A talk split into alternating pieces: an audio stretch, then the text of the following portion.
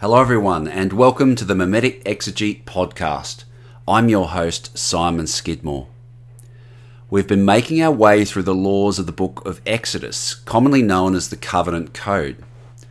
These laws represent Israel's attempts to keep peace and order by managing mimetic rivalry within their community. If Israel fails to observe the Lord's commandments and statutes, they will experience a mimetic crisis like that seen in the Exodus accounts. To this end, the legislator lists many more rules designed to rally the community around the Lord while stifling mimetic rivalry. For example, the people are forbidden from reviling God or even uttering the name of a rival deity. The people are also commanded to rally around the Lord as they observe the Sabbath rhythm and certain feast, which builds community and a shared corporate identity. Cursing a ruler is also forbidden because it undermines the social hierarchy which helps stifle mimetic rivalry. Attempting to engage in mimetic rivalry by degrading a rival's honour is also taboo. Yet there are some positive examples of non mimetic action also given. The person who discovers their enemy's ox going astray must return it to its owner. The idea seems to be that you have a responsibility to care for everyone in the community, even those you hate. By these means, the legislator attempts to keep peace and order within the community. Let's read on now from chapter 23, verse 20. Behold, I send an angel before you to guard you on the way and to bring you to the place that I have prepared. Pay careful attention to him and obey his voice. Do not rebel against him, for he will not pardon your transgression, for my name is in him. If you carefully obey his voice and do all that I say, then I will be an enemy to your enemies and an adversary to your adversaries when my angel goes before you and brings you to the Amorites and the Hittites and the Perizzites and the Canaanites, the Hivites, the Jebusites, and I will blot them out. You shall not bow down to their gods, nor serve them, nor do as they do, but you shall utterly overthrow them and break their pillars in pieces. You shall serve the Lord your God, and he will bless your bread and your water, and I will take sickness away from among you. None shall miscarry or be barren in your land. I will fulfill the number of your days. I will set my terror before you, and you will throw into confusion all the people against whom you shall come, and I will make all your enemies turn their backs to you. I will send hornets before you, which shall drive out the Hivites, the Canaanites, the Hittites from before you. I will not drive them out from before you in one year, lest the land become desolate and wild beasts multiply against you. Little by little I will drive them out from before you, until you have increased and possessed the land. And I will set your border from the Red Sea to the Sea of the Philistines, and from the wilderness to the Euphrates. For I will give the inhabitants of the land into your hand, and you shall drive them out from before you. You shall make no covenant with them and their gods. They shall not dwell in your land, lest they make you sin against me. For if you serve their gods, it will surely be a snare to you. The Lord promises to send an angel to protect the people of Israel and to bring them into the land of promise. This angel personifies the primitive sacred the Lord of mimetic rivalry, the identity God, says that his name dwells within that angel. In other words, Israel desire to create their own identity as a nation.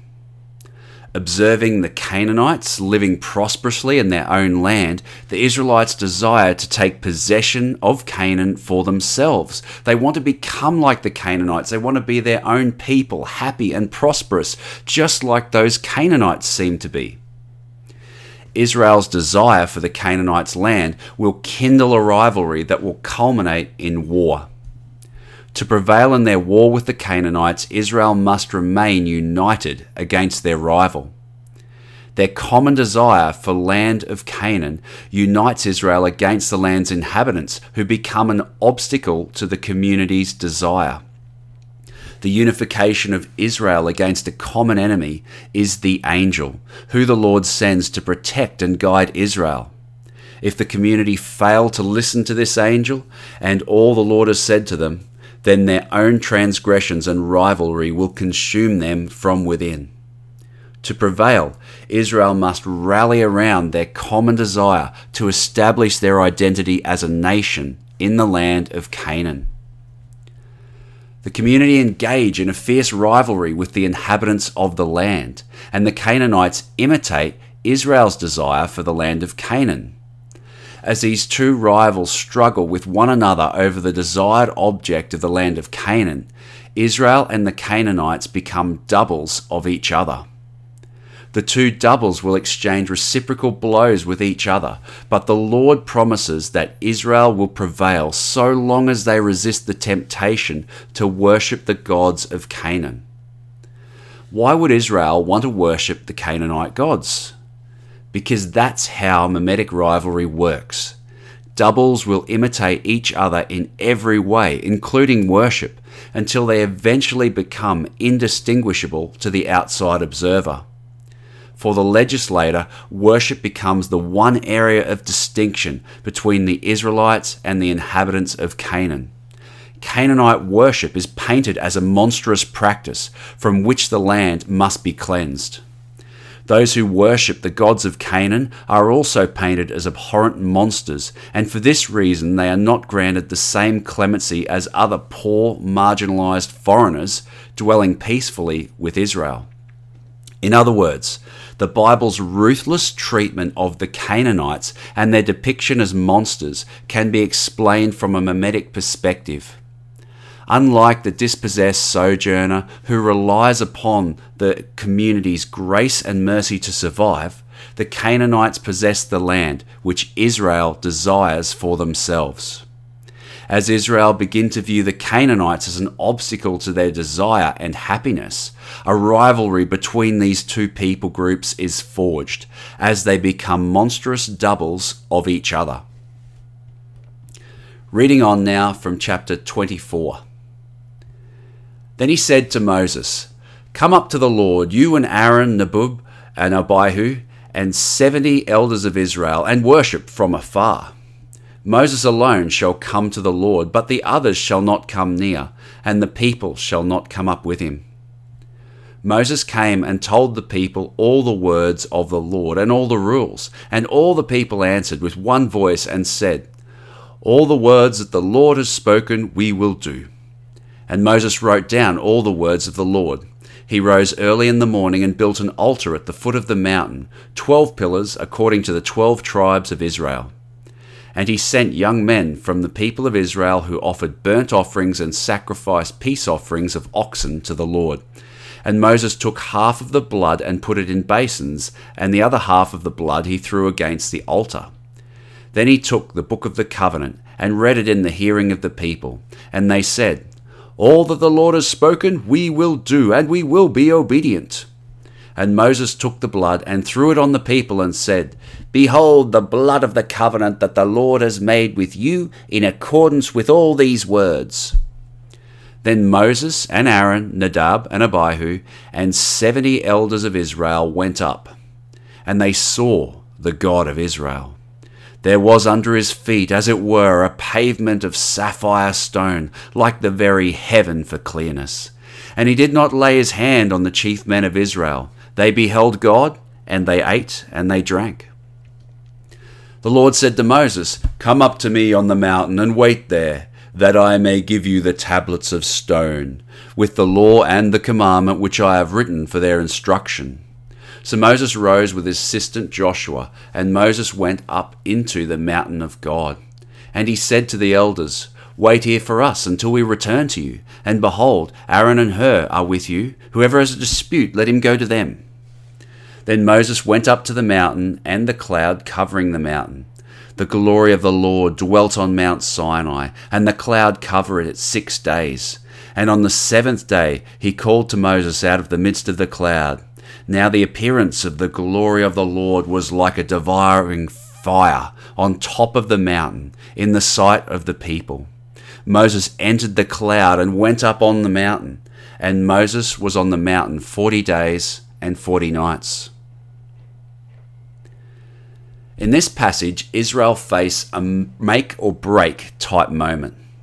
They have reached the mountain of God, which burns with smoke and fire.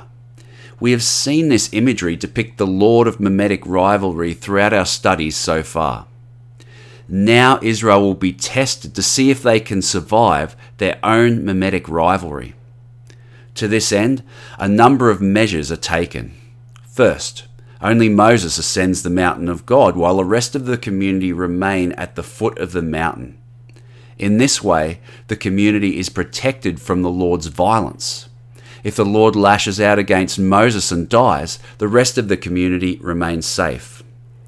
Second, blood sacrifices are made as a means of ratifying the covenant between the people and the Lord. Notice that the people are united in their resolve to obey the voice of the Lord of mimetic rivalry. We've already seen the community unite together in mimetic violence against Moses. To avoid repeating this pattern, Moses facilitates a covenant in which the community promises to observe the Lord's rules and commands. By these means, mimetic rivalry within the community will be minimized. Third, Israel's leaders share a sacrificial meal with the Lord on the mountain to confirm and enact the peace achieved through the covenant. With their rivalries put aside, Israel's leaders behold the Lord of mimetic rivalry with clarity. Fourth, the stones with which the community would have killed Moses are transformed into tablets bearing the Lord's commandments. In this way, the primary symbol of the communal scapegoating becomes the basis of law and order. By these means, Israel passes the test as Moses is able to survive in the Lord's presence and descend the mountain after 40 days and 40 nights, which remind us of the Genesis flood narrative.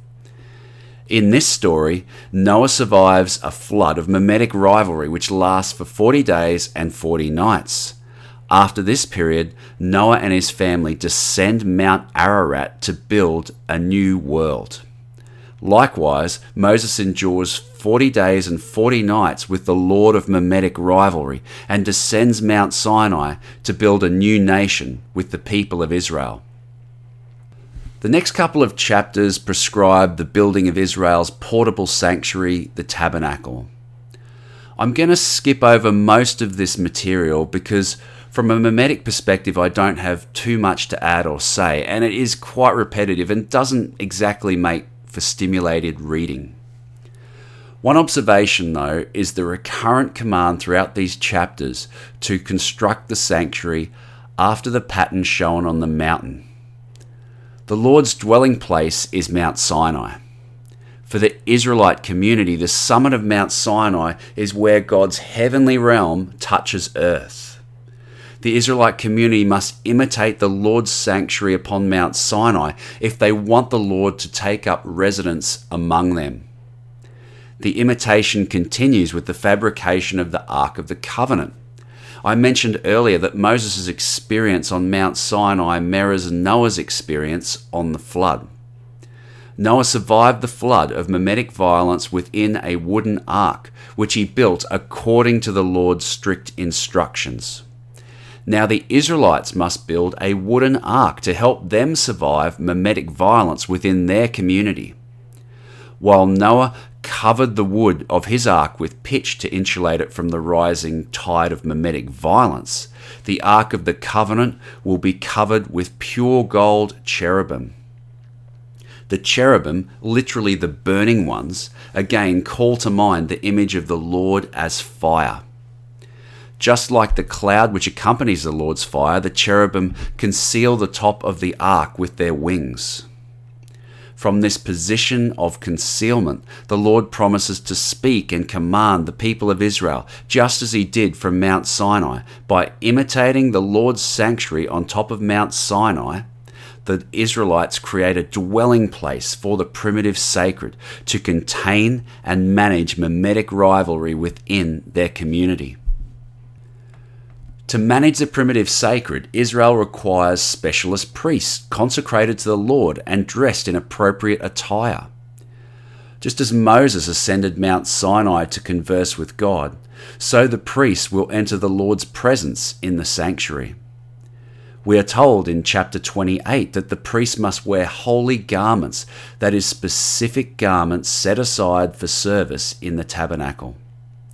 Bells are stitched into the fabric of these garments so that the priests may be heard moving inside the sanctuary, assuring all outside that they are still alive. At any time, the Lord of mimetic violence could break out against these priests and consume them. The priests must even wear special undergarments lest they bear guilt and die. As dangerous as their calling might be, the priests must continue in their vocation to protect the community. The priests wear a special breastplate inscribed with the names of the 12 tribes of Israel so that they may represent the community to God in the holy place.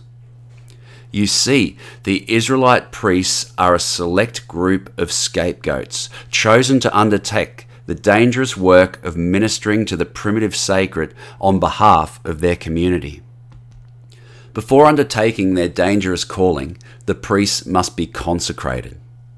Again, sacrificial animal blood features prominently in this ritual. Scholars generally agree that sacrificial blood functions as a type of ritual detergent, removing the invisible stains of guilt and impurity. In this passage, blood is smeared on the right ears, right thumb, and big toes of Aaron and his sons as a means of purifying the priest's faculties for service in the tabernacle. Without such purification, the primitive sacred may lash out in violence against the priests and their community. The anointing oil and the blood of the altar is then sprinkled on Aaron's sons, which purifies their garments and dedicates them to the sacred purpose of ministering in the tabernacle. Clothed in these sacred garments, the priest will enter the Lord's sacred space in the hope of successfully procuring the Lord's blessing while avoiding the curse of mimetic violence. Thanks again for joining me on the Mimetic Exegete podcast. If you'd like to continue the conversation, you may do so on the Mimetic Exegete Facebook group. Until next time, may the Lord bless you and keep you.